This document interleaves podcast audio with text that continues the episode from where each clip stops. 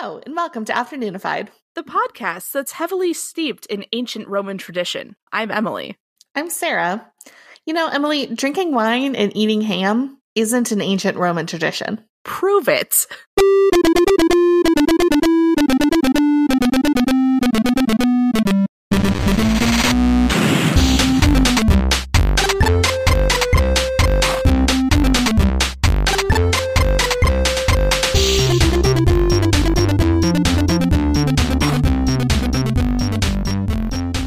I think you'll find that wine and pork do factor heavily into today's subject more than you'd think.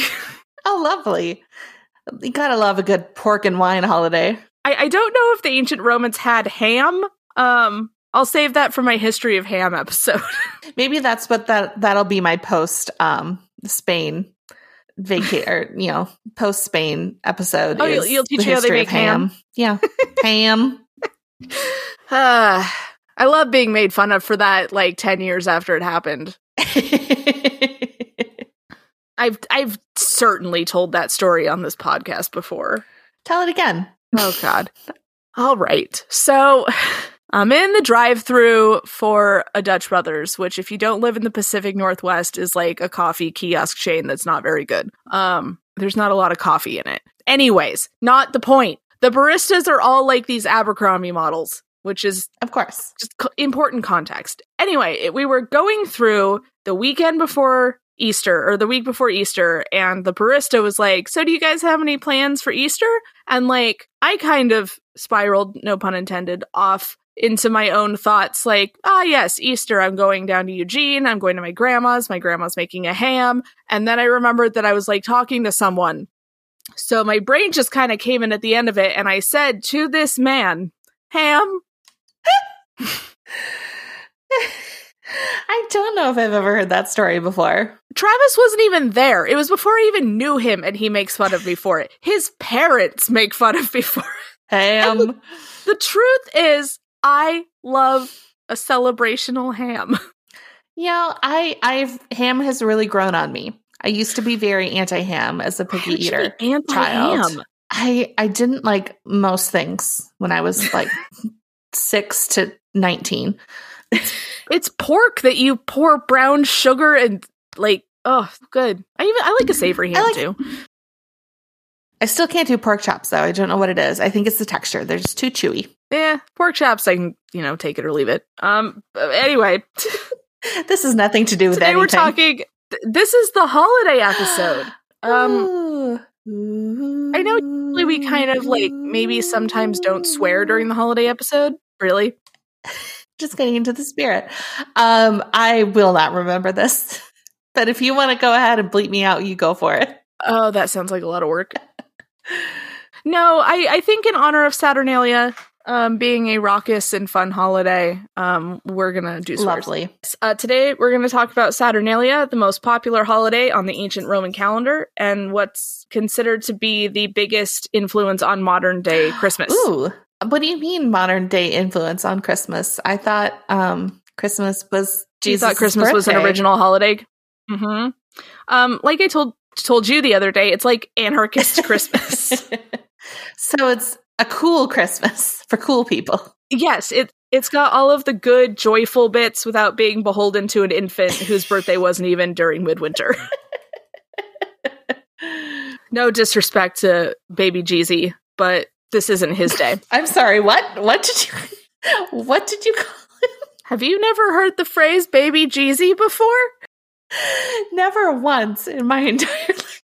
Have I heard someone refer to him as Baby Jeezy? Over on the dollop, they call him J-Town.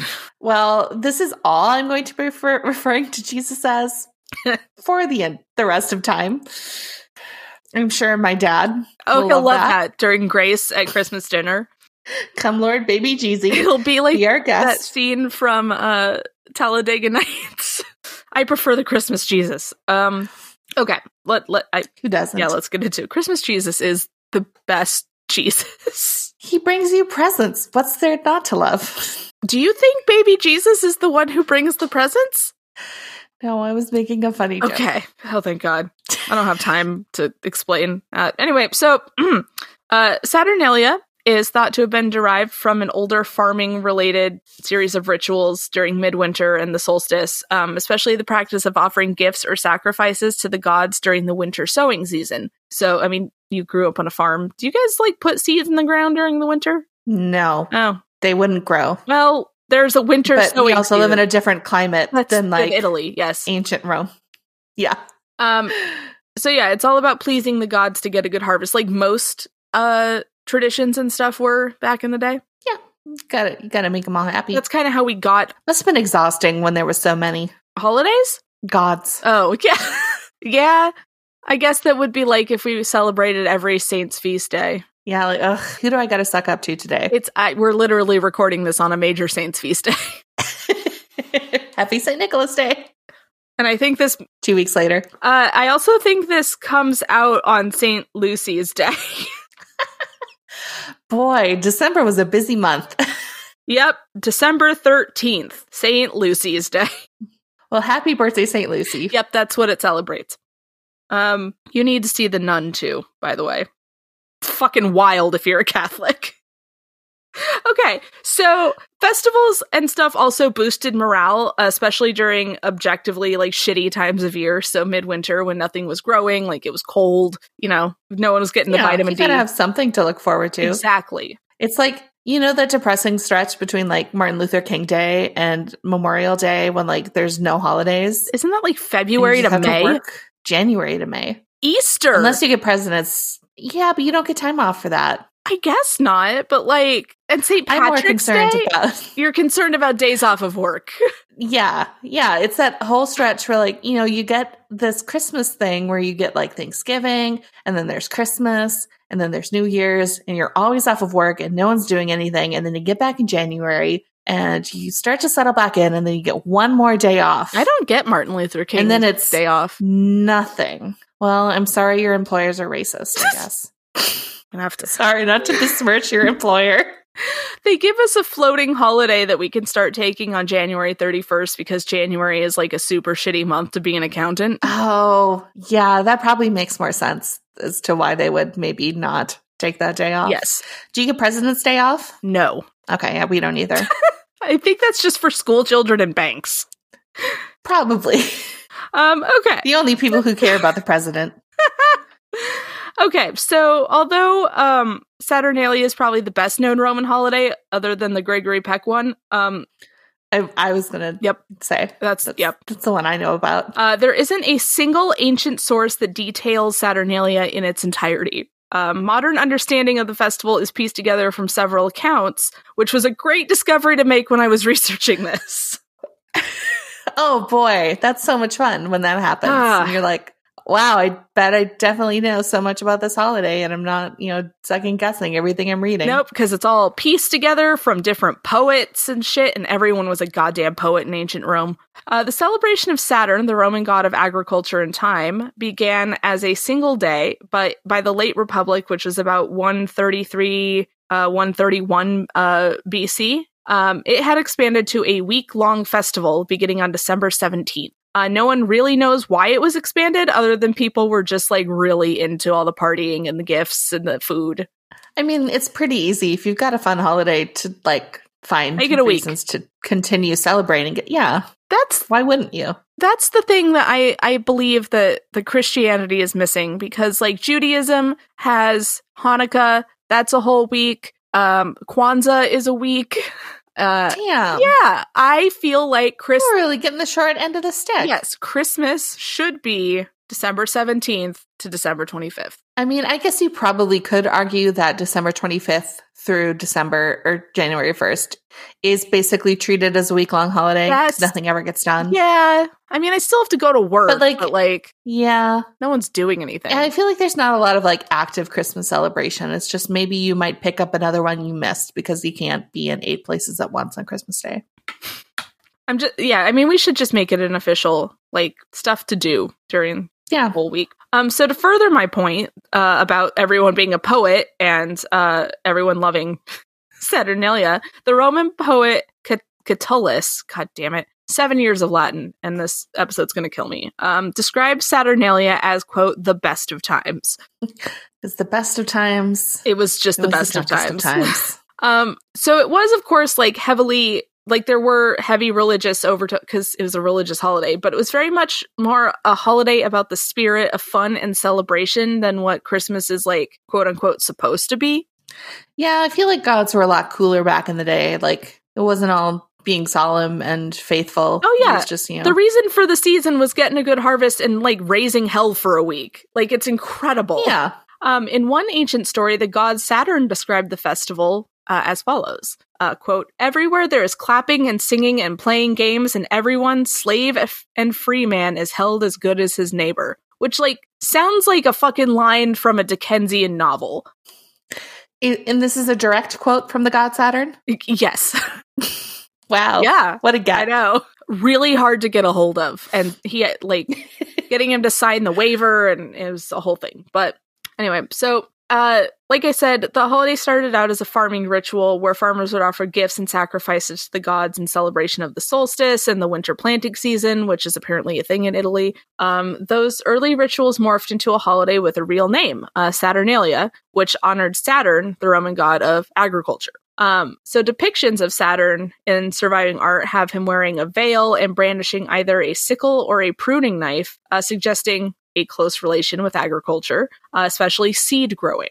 He is thought to have taught humanity important agricultural skills, kind of like Prometheus giving humans fire or Maui doing all of his Maui stuff. There's like a whole song about it. Oh, yeah. Fairly standard, like nice god who teaches humans how to do things. Yeah. Someone's got to teach us. We weren't figuring it out by ourselves. We were absolutely not. We were ancient aliensing ourselves, even in ancient Roman times. So Saturn was said to have ruled when the world enjoyed a golden age of prosperity and happiness, hence the general merrymaking of the holiday.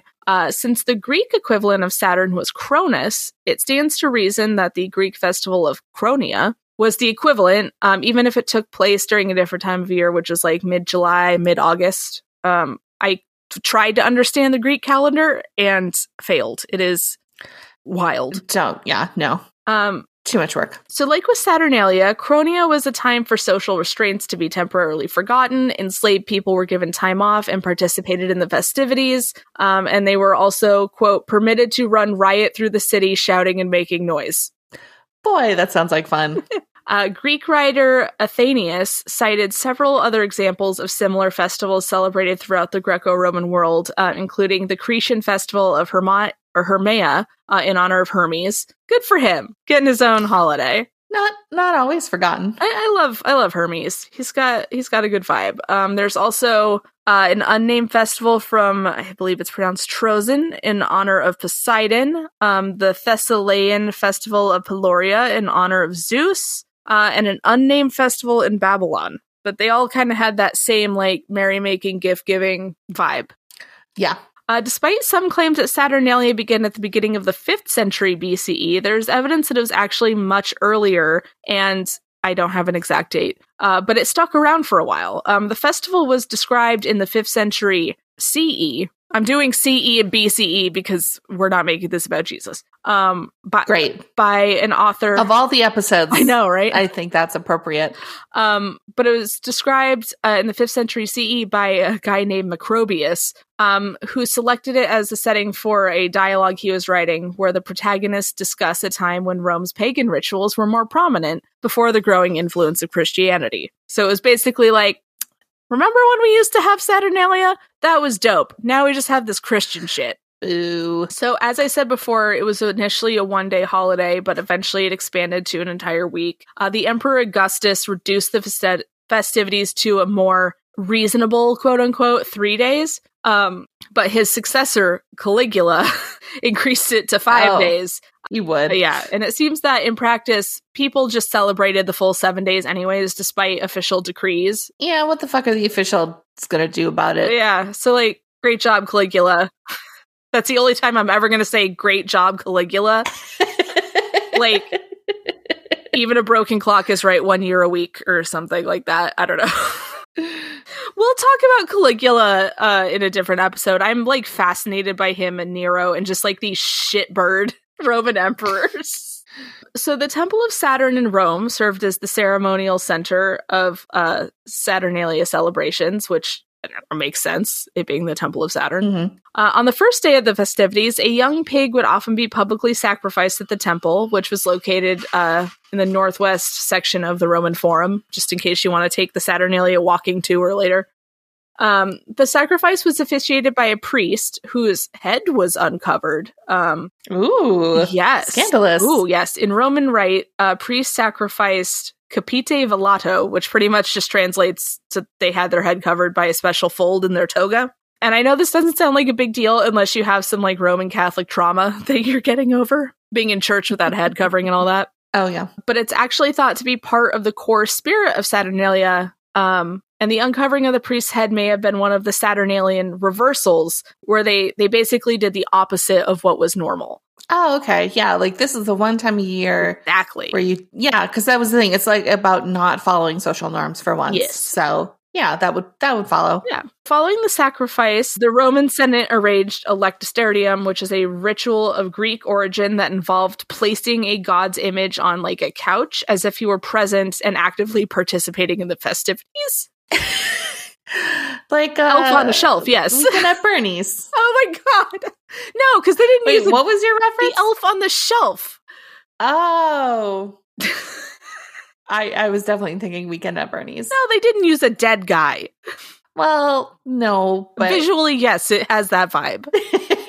So another fun act of symbolism was the way that the statues of Saturn were presented this time of year. The statue in the temple was traditionally shown with like wool bonds tied around his feet. I don't know why that's magic. But during Saturnalia, these bonds were removed to symbolize the god's liberation.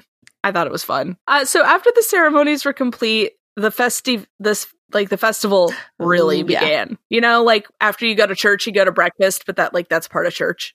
The day was a holiday from all forms of work. Schools were closed. Exercise regimens were suspended. That was a big thing in Rome. No, that was a big thing in Rome. Calisthenics. Yes. That sort of thing. Courts were not in session, so no justice was administered. Love that. And no declaration of war could be made. Aw, that's nice.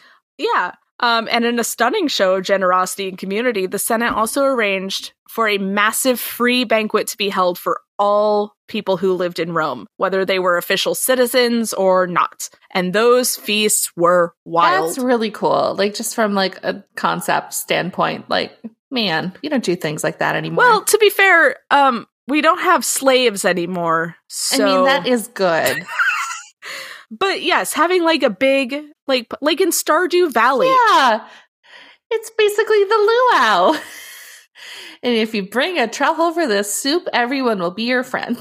Oh, really? Truffle is? Yeah. My go-to is usually like a Gold Star melon. Yeah. Gets the job done. I hate that first year when you just like can't catch a break. I have found Gold Star spice berries are actually like, you're not going to get like the best reaction, but like it'll last you for the year. So when the Roman poet, another poet, Statius, attended Emperor Domitian's Saturnalia feast in the late 1st century CE, he had this to say, quote, "Who can sing of the spectacle, the unrestrained mirth, the banqueting, the unbought feast, the lavish streams of wine? Now I faint and drunken with thy liquor, drag myself at last to sleep." This sounds lit, as the kids say. That was basically like a long version of that party was lit. I'm going to be hungover.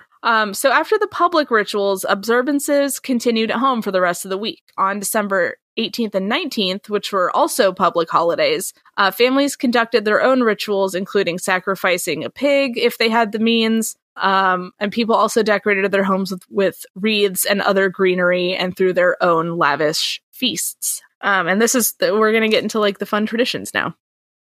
Oh, yay. Yes. So, like, as fun as the public stuff sounds, the rest of the week is where it really gets good. The entire idea of the festival was that things were backwards. Like, it was literally topsy-turvy day from the Hunchback of Notre Dame. Oh, exciting. Yes. Well, we'll actually get into that fact a little bit later. So, in each home, Saturnalia was ruled over by a king. chosen especially for the occasion and known as the Saturnalicus Princeps, or leader of Saturnalia. Though sometimes he was referred to as the Lord of Misrule and was given the right to conduct lighthearted mischief such as insulting guests, wearing crazy clothes, chasing people around the house, planning scandalous games, and giving orders such as sing naked or throw someone in cold water. Well, those last two don't sound great, but I appreciate the idea. And the orders had to be obeyed by the other guests. Future fiddling asshole Emperor Nero was reported to have played the role in his younger days. Oh, good for him. Also, I went to Google Lord of Misrule to get more information, and I completely forgot it's one of the most popular holiday scents at Lush. Ah, interesting. So I had to wade through a lot of that. What does that smell like? It's foresty, I think. I mean, I'm a Lord of Misrule. Patchouli, black pepper, and vanilla. I'm down with that. I'm not a huge patchouli person because it just reminds me of the Saturday market in Eugene, too much, but not bad. So the Lord of Misrule was chosen by fate. A small coin would be hidden in a cake served at the beginning of the party, and whoever found the coin would become the king of Saturnalia, which... A lot of this does feel very Mardi Gras. Well... Stepping over my next paragraph in the script. The tradition of hiding coins and pastries would eventually evolve into the Mardi Gras custom of hiding a tiny baby figurine inside a cake. Oh, right. That part. There's also, I'm just so smart. I make these connections so fast. There's also traditions in other places, New Year's traditions usually, where do I talk about that later? Maybe I talk about it later, but you hide a bean or something in a cake. And if you get the bean, then you have good luck in the new year. Oh yeah. I've heard of that. I mean, not beans specifically, but... I think a bean does come up at some point, or I read about it. So the strict Roman dress code was also thrown out the window. So no more formal togas and muted colors. Romans of all ranks would dress in brightly colored fabrics in reds, purples, and golds. This outfit was called the synthesis, which meant to be put together. So they would put together whatever clothes they wanted. Oh, interesting. Yeah. It does sound like... something out of a YA dystopia novel. A little bit. The synthesis. In addition to their ugly Saturnalia togas, everyone would wear the freedman's cap. Did you picture a toga with a big reindeer on it? Give them the thumbs up, because I did. I mean, I pictured mostly people just draped in bed sheets. Yeah. Ugly bed sheets, but. Like patterned ones. Yeah, just not attractive colors necessarily. I guess I wasn't picturing patterns, but. Well, I mean, they got to wear whatever they wanted. So whatever color, because usually you kept it to a strict white, I think, or yeah. So in addition to the togas, everyone would wear the freedman's cap, a conical felt hat that was given to people who had been freed from slavery to celebrate the liberty and free spirit of the holiday. Those who were still enslaved, who were ordinarily not allowed to wear the hat, which is also called a pileus, wore it as well, so that everyone was affiliated without distinction. Maybe you don't have slaves in the first place, but that would be better. I would prefer to just not have the slaves, but I mean, at least they get cool hats for one day a year.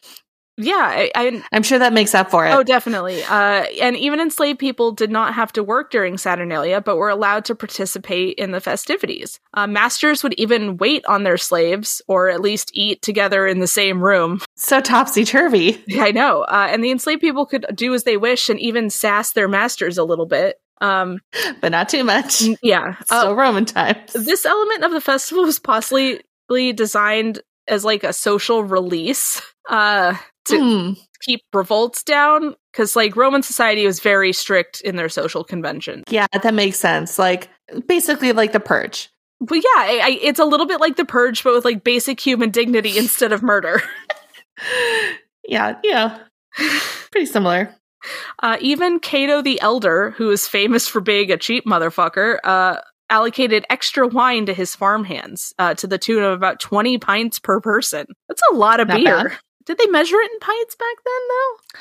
I'm sure they had a weird form of measurement that was a bolt or something. I don't know. A bolt of wine. That was the first word that came to mind. A bolt of wine. I don't know what Romans measured things in. Well, drinking was an important part of the Saturnalia rituals. It was actually, quote, a time to drink the most delightful drinks and be acclaimed a better singer in your cups than the next man, in the words of the satirist poet Lucian. So in the ancient world, wine was almost always mixed with water and sometimes honey or spices in a large bowl and then ladled into individual drinking cups, like mulled wine. That sounds delicious. It's all connected. Besides wine, holiday feasts often included pork, since fattened pigs were a popular Saturnalia gift, as well as winter vegetables, dried fruits, dates, sweet cakes. So ham. They had holiday ham. Holiday ham. Was it the pig that they had just sacrificed? Or no. Well, the public pig. No, that was a suckling pig. But like sometimes you would get a fattened pig as a gift for Saturnalia. Okay. So it was like fresh ham. Well, I guess it wouldn't be ham because ham has to be cured and like. I'm getting into it too much. They had pork. Yeah, you're overthinking it, but it does sound delicious. According to legend, the Roman author and notorious buzzkill Pliny, the younger, I think. None of the articles specified which Pliny, but the elder seems like he'd be like Pliny the Elder to me is like Merlin in The Sword in the Stone. Like kind of silly, but also anyway, so the Pliny had to build a soundproof wall in his house just so he could keep working during Saturnalia because the parties got so out of hand. Pliny, the whole point is you're not supposed to be working. God, that's why it makes me think it was the younger. Yeah. Because, you know, when you have, like, a dad who's a free spirit, you turn out to be, like, a crotchety old bastard. Yeah. You always got to do the opposite of your parents. It's just the way it works. Keeping up with the theme of general debauchery, gambling, which was normally outlawed, was allowed in public. And according to some accounts, you were only supposed to gamble for nuts, not money, I guess, to keep it kosher. I guess, yeah, maybe just it's a little more fun when the stakes are a little lower. Yeah. And they weren't a little more jovial. Yeah, they weren't playing cards, mostly because cards, I don't think, had been invented yet. Instead, a game that Romans may have played during Saturnalia was knucklebones. Ooh. Yeah. Knucklebones were used for games of chance. They could be rolled like dice or played like jacks. And as their name implies, they originally made from the foot bones of a goat or a sheep, which were easily accessible and cheap. I was kind of waiting on bated breath there for a moment about what animal's bones are these going to be made out of, because it could get dark very fast. Yeah. Well, they were later fashioned out of all sorts of material, like wood, stone, terracotta, which doesn't seem like something you want to be throwing around, but whatever. Yeah, probably. A little easier to get, though. But they also like made fancier ones from like glass, bronze, gold, ivory, gems. If you were like fucking loaded, yeah. If you're Caligula. So along with the drinking, the feasting, the gambling, exchanging gifts was a popular tradition, just like Christmas. Oh, just wait. It gets really good. So because gifts of value would mark social status contrary to the spirit of the season, these were often like pottery or wax figurines called sigillaria, which were made especially for the day, candles, or gag gifts. So they were doing like a white elephant. The Roman poet Martial, it's pronounced Martial, describes something like a white elephant gift exchange. Quote, at this time of the year, when the equestrians and senators show off their party clothes and even the emperor wears a freedman's cap, accept the gift you have drawn, whether from a poor or a rich man. Let everyone give his guest an appropriate gift. Oh, I like that. It's a good holiday. We should never have stopped celebrating it. No, we should make Christmas Saturnalia again. In his many poems about the Saturnalia, Martial names both expensive and affordable gifts, including, and here are some gift ideas for you people who have put it off for too long, writing tablets, or an iPad, I guess, would be the modern equivalent. A little nice little notebook, maybe? Yeah. Dice, knucklebones, money boxes, combs, toothpicks, a hat, a hunting knife, axes, lamps, balls, perfumes, pipes, a pig, a sausage... parrots, tables, cups, spoons, clothing, statues, masks, books, and pets. I mean, that is basically what my Christmas list is. Gifts could have been expensive, such as an enslaved person, gross, or an exotic animal, but Martial suggests that token gifts of low monetary value inversely measure the high quality of friendship. So the shittier the gift, the more you love someone. I mean, that's the attitude I take with all my friendships. I cannot wait to see what you got me for Christmas. It should be here tomorrow. Oh, yeah. I forgot I was going to check the tracking on that earlier. That's exciting. Yeah, and yours should be there in the next few days. Christmas. Gold rings are also included on Martial's gift list. 5 gold rings? Hold on. In ancient Rome, rings had special meaning. During the Roman Republic, only senators, magistrates, and knights had the right to wear gold rings. Everyone else could only wear iron, which I think would make your finger turn green. Yeah, probably. I can't imagine it was like high-quality iron in ancient days. By the time of the early Roman Empire, customs changed and members of the higher class could give a gold ring to a freeborn citizen, raising him in rank to a knight. Oh, that's nice. During Saturnalia, a gold ring would make a nice gift. Imagine getting 5 of those. I'm going to just stop saying anything so I don't predict any more of your jokes. Yeah. There are just too many Christmas parallels, Emily. I know. It's almost like it was based off of this. Weird. So wax candles and oil lamps were also popular gifts. During the dark days around the solstice, candles were a reminder of the return of the sun after winter, like Christmas lights. In Roman homes, wax candles were placed as offerings on the household altars to Saturn, especially during the final days of the festival. So the gift was practical as well. And, you know, you need a lot of candles to light the nighttime celebrations. Yeah, you do. Especially if you're staying up late. Yeah. In a practice that is a lot like the modern greeting card, you sometimes would put, write a poem to go with your gift. More people need to write poems with their gifts. I can barely get through a greeting card. I hate writing cards. Martial has a collection of poems written as if to be attached to gifts. For a gold hairpin, for example, he wrote, quote, "That your oiled tresses may not injure your splendid silk dress, let this pin fix your twisted hair and keep it up." It's a card. He wrote a card to go with the gift. Did it rhyme in Latin? Maybe. I was going to say, that's a bad poem, but okay. Poems don't always have to rhyme. Yeah, but poems that go with gifts should rhyme. So the end of the celebrations were marked by the buying and giving of candles and treats, such as jellied figs, and especially the small terracotta figurines or... Precious moments? Hummels. They gave hummels.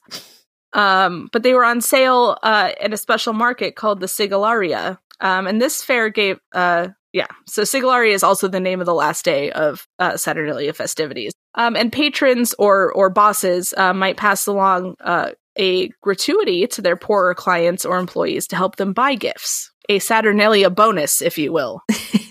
I'm going to say this definitely a lot of similarities to Christmas. A little better than Christmas. It's weird that the Roman society was, they had slaves. Yeah. But... a lot more generous sometimes in some ways. They felt they had to be so strict and put together the rest of the year, and then they got their big purge week. Thanks to the Roman Empire's conquest in Britain and the rest of Europe from the 2nd century BCE to the 4th century CE, and their suppression and theft of older seasonal festivities and rites practiced by the Celts and other groups, today's Western cultures derive many of their celebrations of midwinter from Saturnalia. Really? I know, right? Wow. Huh. Really makes you think. The Christian version of Christmas owes many of its traditions to the ancient Romans, including the time of year that Christmas is celebrated. Interesting. Yeah. The Bible does not give a date for Jesus' birth. Some people think that it might be in the spring. We'll talk about it next week. Yeah, we'll get into it. Don't worry. Jesus wasn't born in midwinter. Spoilers. I literally just said that the Bible does not give a date for Jesus' birth. We don't think he was born in midwinter. So by the 4th century CE, Western Christian churches settled on celebrating Christmas on December 25th, which allowed them to, quote-unquote, incorporate the holiday with Saturnalia and other popular pagan midwinter traditions. Incorporate is such a... Put it less diplomatically, they stole the holiday. Yeah. So during the late medieval period and early Renaissance, many towns in England and France elected their own Lord of Misrule at Christmas time to preside over the Feast of Fools, which I said we'd get to. Like the Hunchback movie. So yes, the Feast of Fools was a real holiday celebrated on January 1st, and while not a ton is known about it, it sounded a lot like the role reversing and mischief making during Saturnalia. Also, Hunchback of Notre Dame is a New Year's Day movie. It is now, yeah. No, literally the beginning, well, not the beginning, but there's a whole, they do the Feast of Fools, it's New Year's Day. Yeah, but do they explicitly mention that it's New Year's? I mean, obviously you can like, but they explicitly say it's the Feast of Fools in medieval France when Feast of Fools was celebrated on January 1st. Yeah, that's what I'm saying. So you have to be a big nerd. You can infer it if, yeah, like you said, you're a big nerd like us, or you listen to this podcast, which does make you, in fact, a big nerd. A big nerd, yeah. Also, if you're watching a Disney movie, probably. I'm not going to tell you how to live your life. So the custom of electing a Lord of Misrule was sometimes associated with the 12th night or Epiphany, which is the 6th, mm-hmm. Which is when the wise men stormed the Capitol. Allegedly stormed the Capitol. God damn it. Yes, the Epiphany is when the three wise men stormed the Capitol.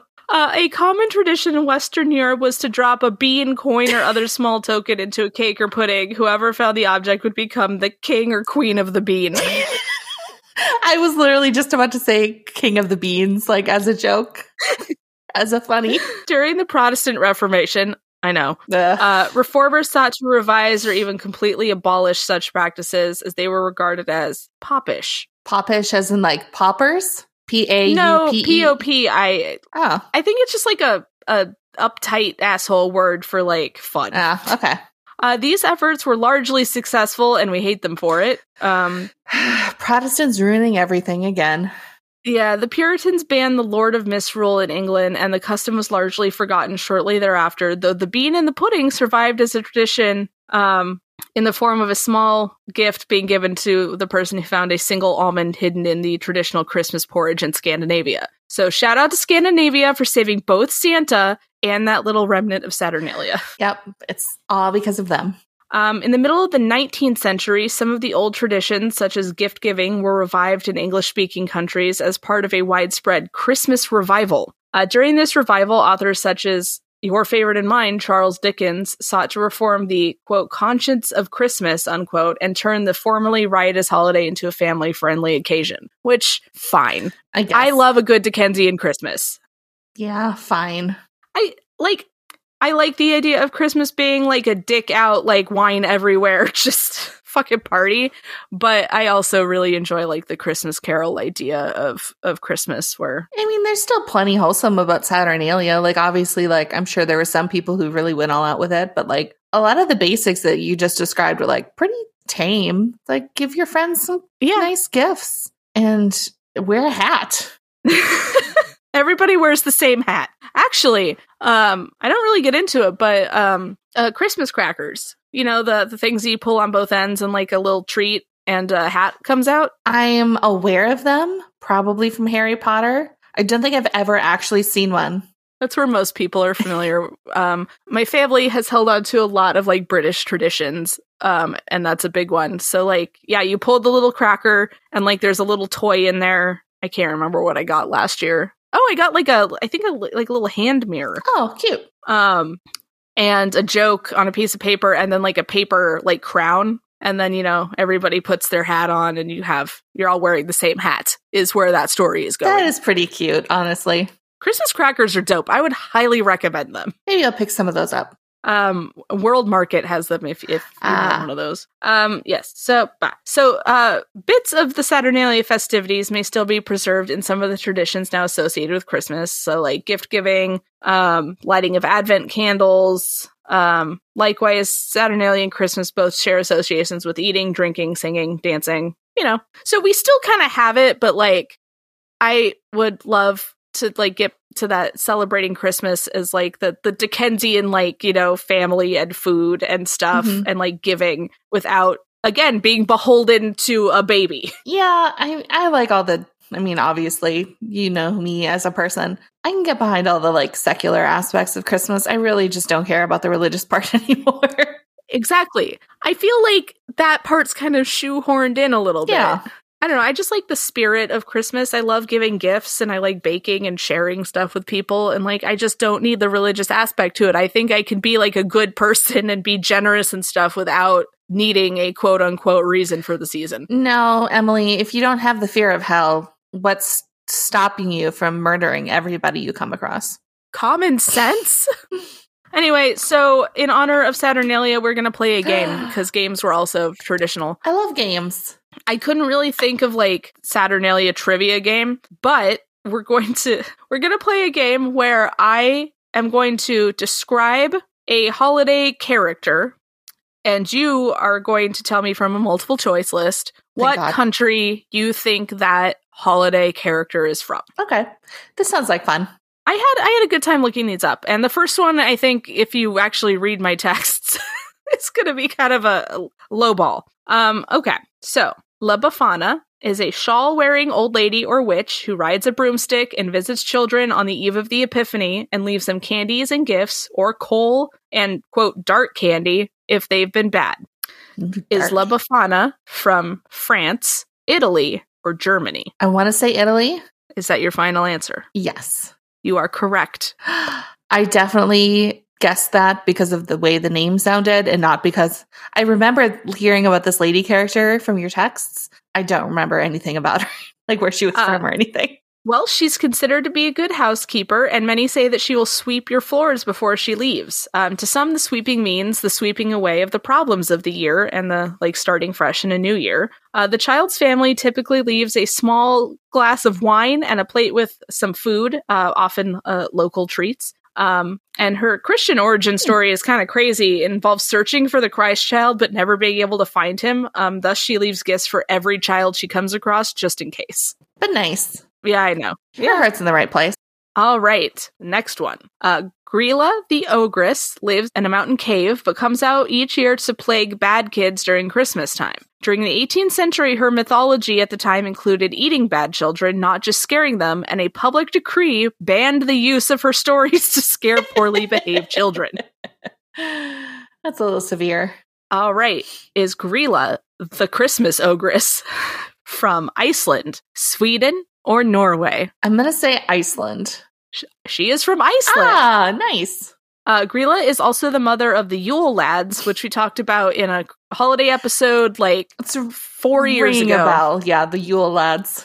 They are 13 mischievous boys with names like Door Slammer and Sausage Swiper. Gryla is also accompanied by her large cat named, Yolkatorin, who eats people who haven't received new clothes for Christmas. And that's why you always get socks for Christmas. Actually, socks and pajamas, man. Solid gift. Oh, yeah. I live for my Christmas pajama pants.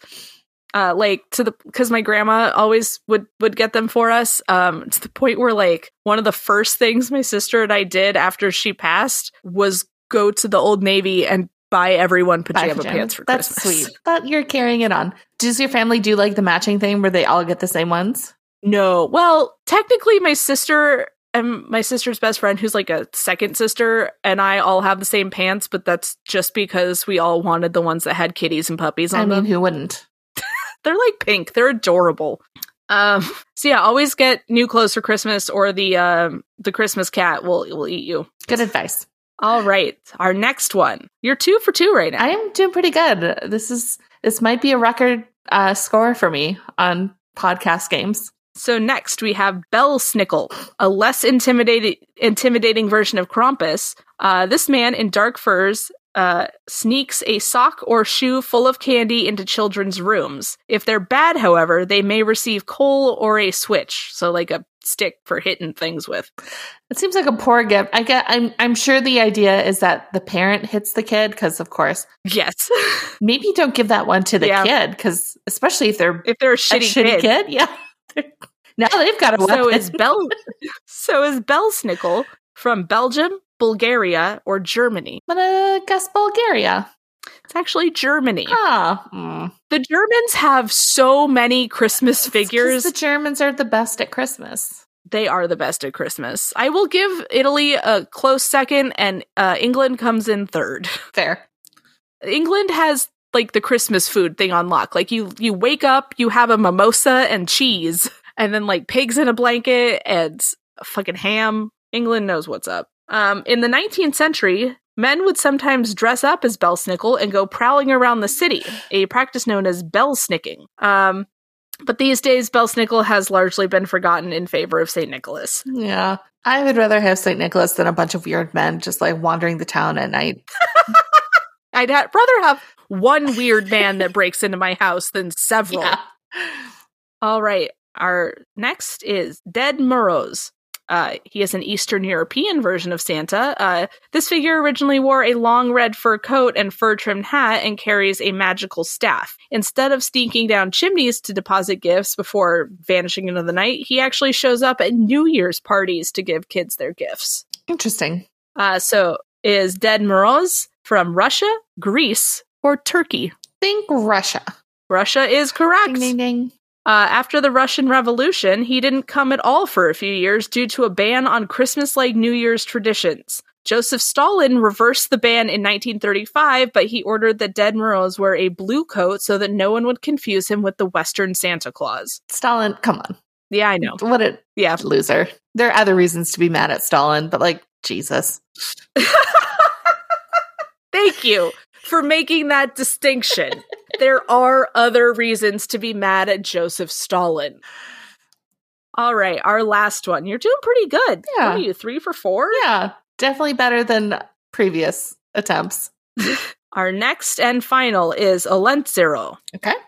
Who is an overweight man who wears a beret, smokes a pipe, and dresses like a traditional farmer in the area where he is known. He is now a beloved character who bears gifts. On Christmas Eve, groups of people or children carrying effigies of Olentzero around on a chair through the streets sing his carols and collect food or sweets, kind of like trick-or-treating. Oh, fun. So, is Olentzero from Portugal, Spain, or Luxembourg? I'm going to guess Portugal.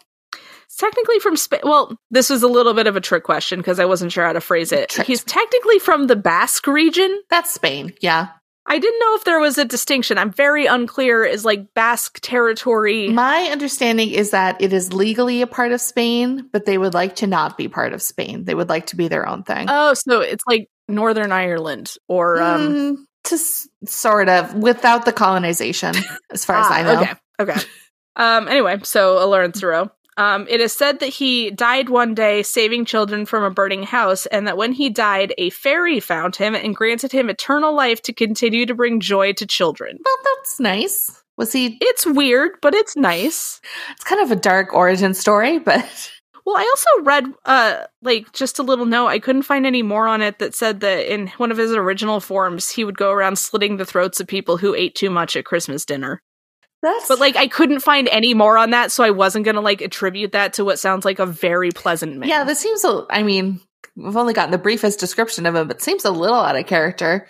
Yeah. You kind of got to, when you're, this is not true, because so many of these, weird little one-off mythical figures just have a bunch of weird crap all the time.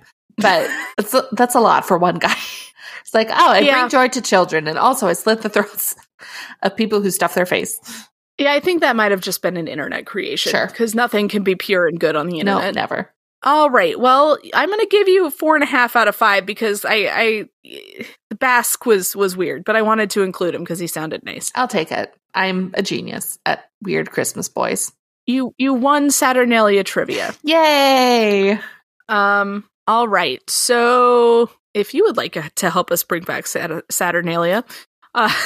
let us know on Instagram at Afternoonified. You can also find us at afternoonifiedpod@gmail.com or getafternoonified.com. And that the website also has links to our merch store, of which there is so much new stuff. Go get all the new stuff. It's all still on sale. You can get a t-shirt with Jeff on it. You can get a Jeff t-shirt. What do we got? We got Zodiac notebooks that I'm very proud of. Cursed mugs that I hate. Cursed mugs that Sarah doesn't like. Maybe the best joke that Sarah has ever made, and it was off air, but it was so good that I had to turn it into a t-shirt. So you can pick up the Are You There, God? This is the Zodiac Speaking merch.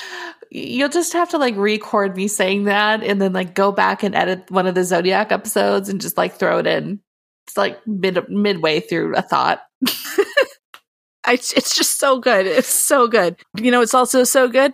A Foxy Grandpa apron. Get that for your grandpa for Christmas.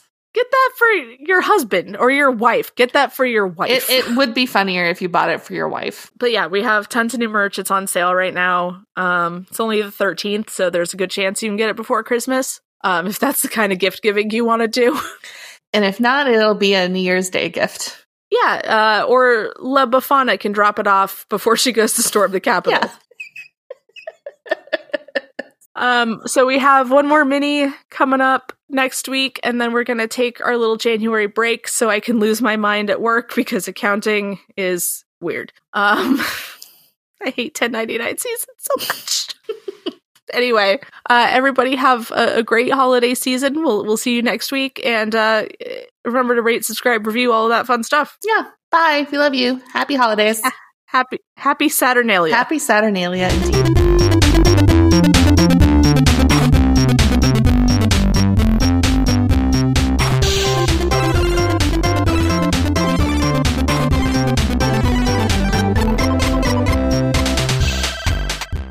For more podcasts like the one you just listened to, go to SoBelowMedia.com. This is as above, so below.